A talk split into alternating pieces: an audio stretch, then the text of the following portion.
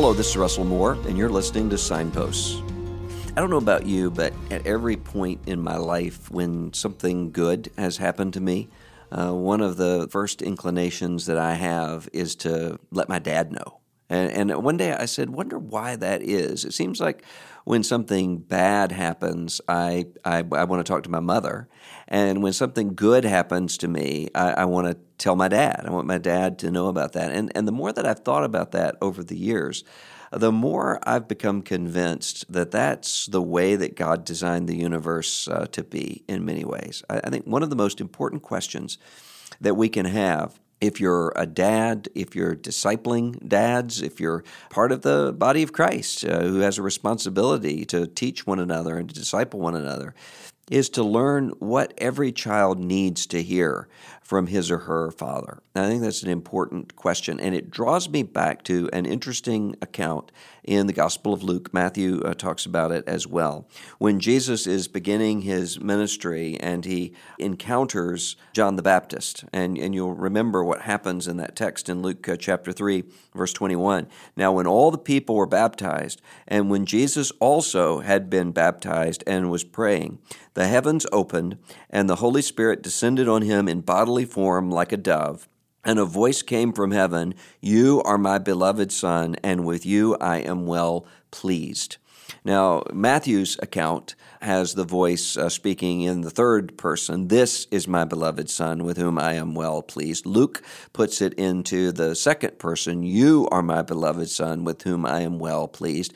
There's really no inconsistency between those two things at all, because whenever the Father addresses Jesus audibly in the Gospels, Jesus' response is to say what? This voice is not for my sake, John 12, but this voice is for your sake. And so when God is speaking to Jesus, it is for the attention and for the benefit of those standing around. Jesus is already in perfect communion with his Father through the Holy Spirit.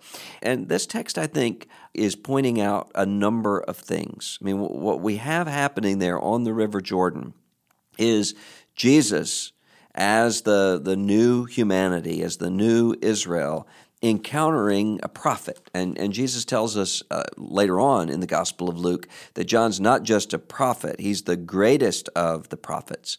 And he says that John has come in the spirit of Elijah. Now, that's important because it references what the Scripture teaches, the last two verses that we have in the Old Testament canon, in Malachi, in which God says this, "Behold, I will send you Elijah the prophet before the great and awesome day of the Lord comes, and he will turn the hearts of fathers to their children and the hearts of children to their fathers, lest I come and strike the land with a decree of utter desolation." That's really fascinating, because here comes John the Baptist. He's in the spirit of Elijah. He's mimicking the life of Elijah out in the wilderness, or not mimicking it, but reliving it in many ways. He takes on Elijah's mantle when it comes to rebuking a wrong-headed king. For Elijah, that's Ahab and his wife Jezebel.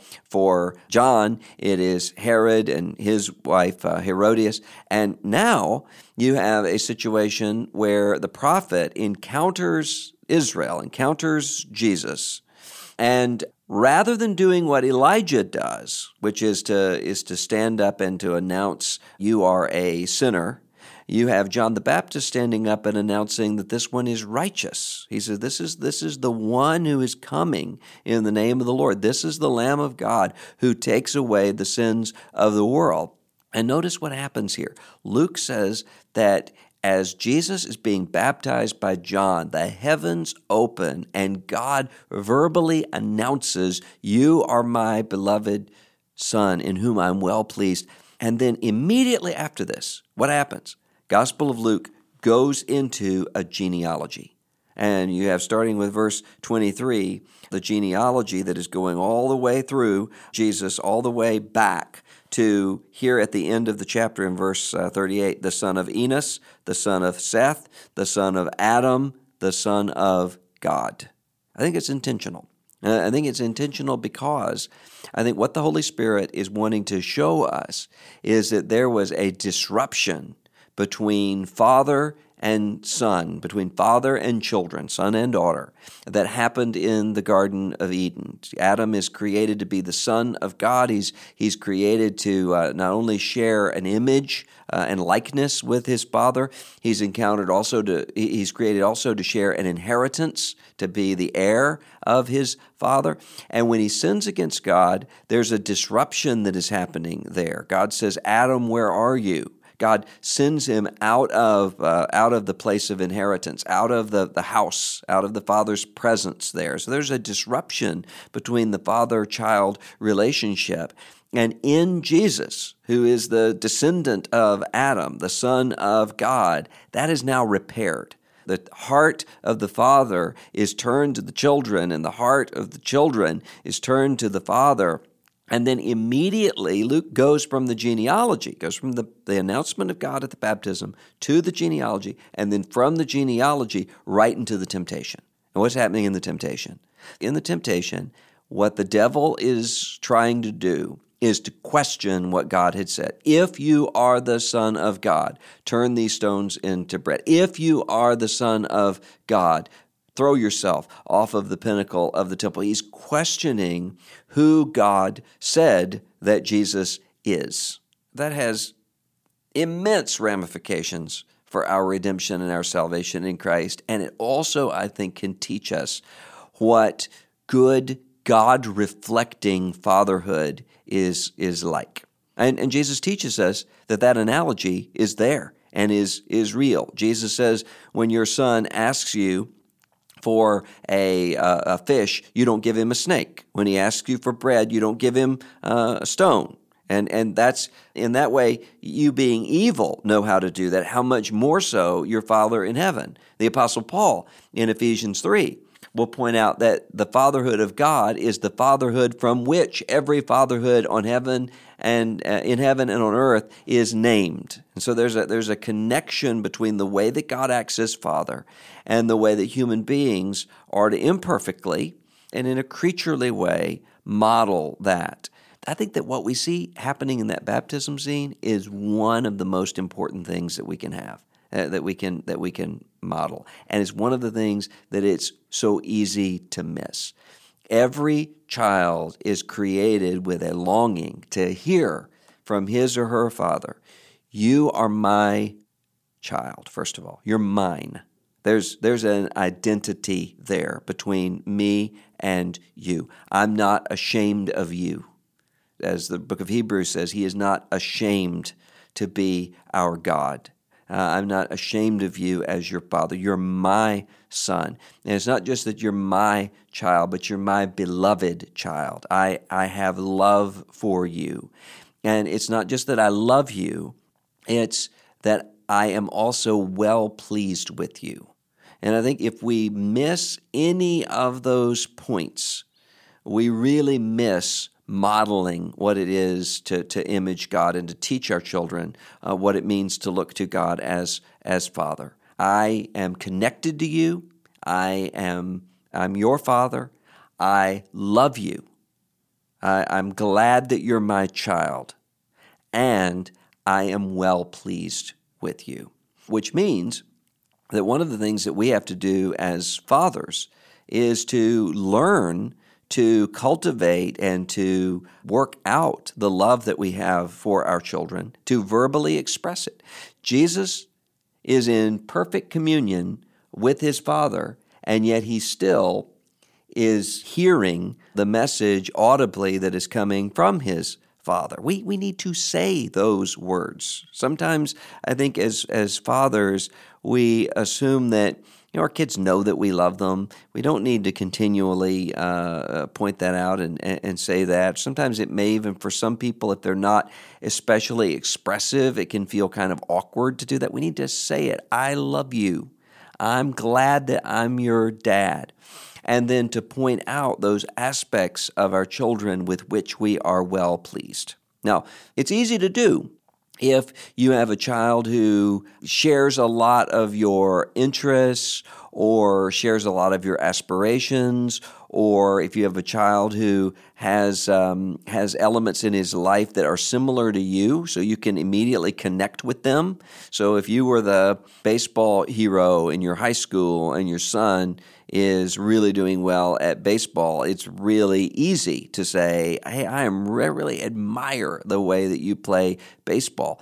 It's a little different, though, if what God has gifted or is doing in your child is different from what you know. And so you're the guy who was the poet in high school, and your son is the captain of the football team, or vice versa. That becomes more difficult. You're the rugged father, and your little girl is into and is gifted in all sorts of ways that you don't get and you don't understand. And sometimes it's also difficult if you see the beginnings of things happening within the life of your son. Maybe steps that they're making in terms of conscience. I have one of my sons has a really, really sensitive conscience, and which is a good thing, and I want to cultivate that. The problem is that he can easily see things entirely in black or entirely in white in ways that could lead him to become really judgmental. And so the people who are doing this are the bad people, and the people who are not are the good people. And so what I want to do with him is to correct and to discipline in a Hebrews 12 sense, not to punish, but to shape and to form those attitudes, to say, well, I think in this situation, let's not be harsh and let's not be judgmental about that. Maybe this is what's going on in that person's life. But at the same time, I want to commend the sort of conscience that is sensitive, a conscience that is awake and is aware. Say, I'm pleased with that. I'm proud of you, that you're the kind of child who really cares about what God thinks and what God has said. There are going to be things like that going on in your life and in your children and in your home. And so learn to say those things and not just to praise the child who is successful by the standards that you've set or that the world has set, but to find those praiseworthy aspects and affirmation-worthy aspects of all of your children, however many that God has given to you.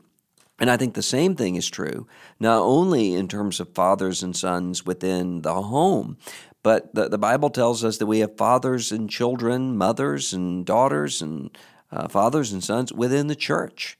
The Apostle Paul speaks of Timothy as his son, and I've noticed the same sort of mentality that I have of I want my dad to know about this. Why? Because I really want my father to be proud of me. I found the same thing is true with people who've been mentors in my life, with people who have been fathers to me. I want to know that they're not disappointed in me. Now, that can go off the rails, and it can wreck your life, because if you have a father who isn't proud of you, or a mentor who is disappointed in you, sometimes that can become this point of despair, and you need to be reminded of the fatherhood of God and to look to God. But there's a certain sense in which that is normal and natural, and even if you did not receive it, even if you have a father who wasn't willing to say to you, "You are my beloved child, in whom I am well pleased." Well, that can just remind you and give you all of the extra motivation that you need to be the kind of father or the kind of mentor or the kind of older person in the faith who can look to someone else and say, "You're my beloved child, and with you I am well pleased."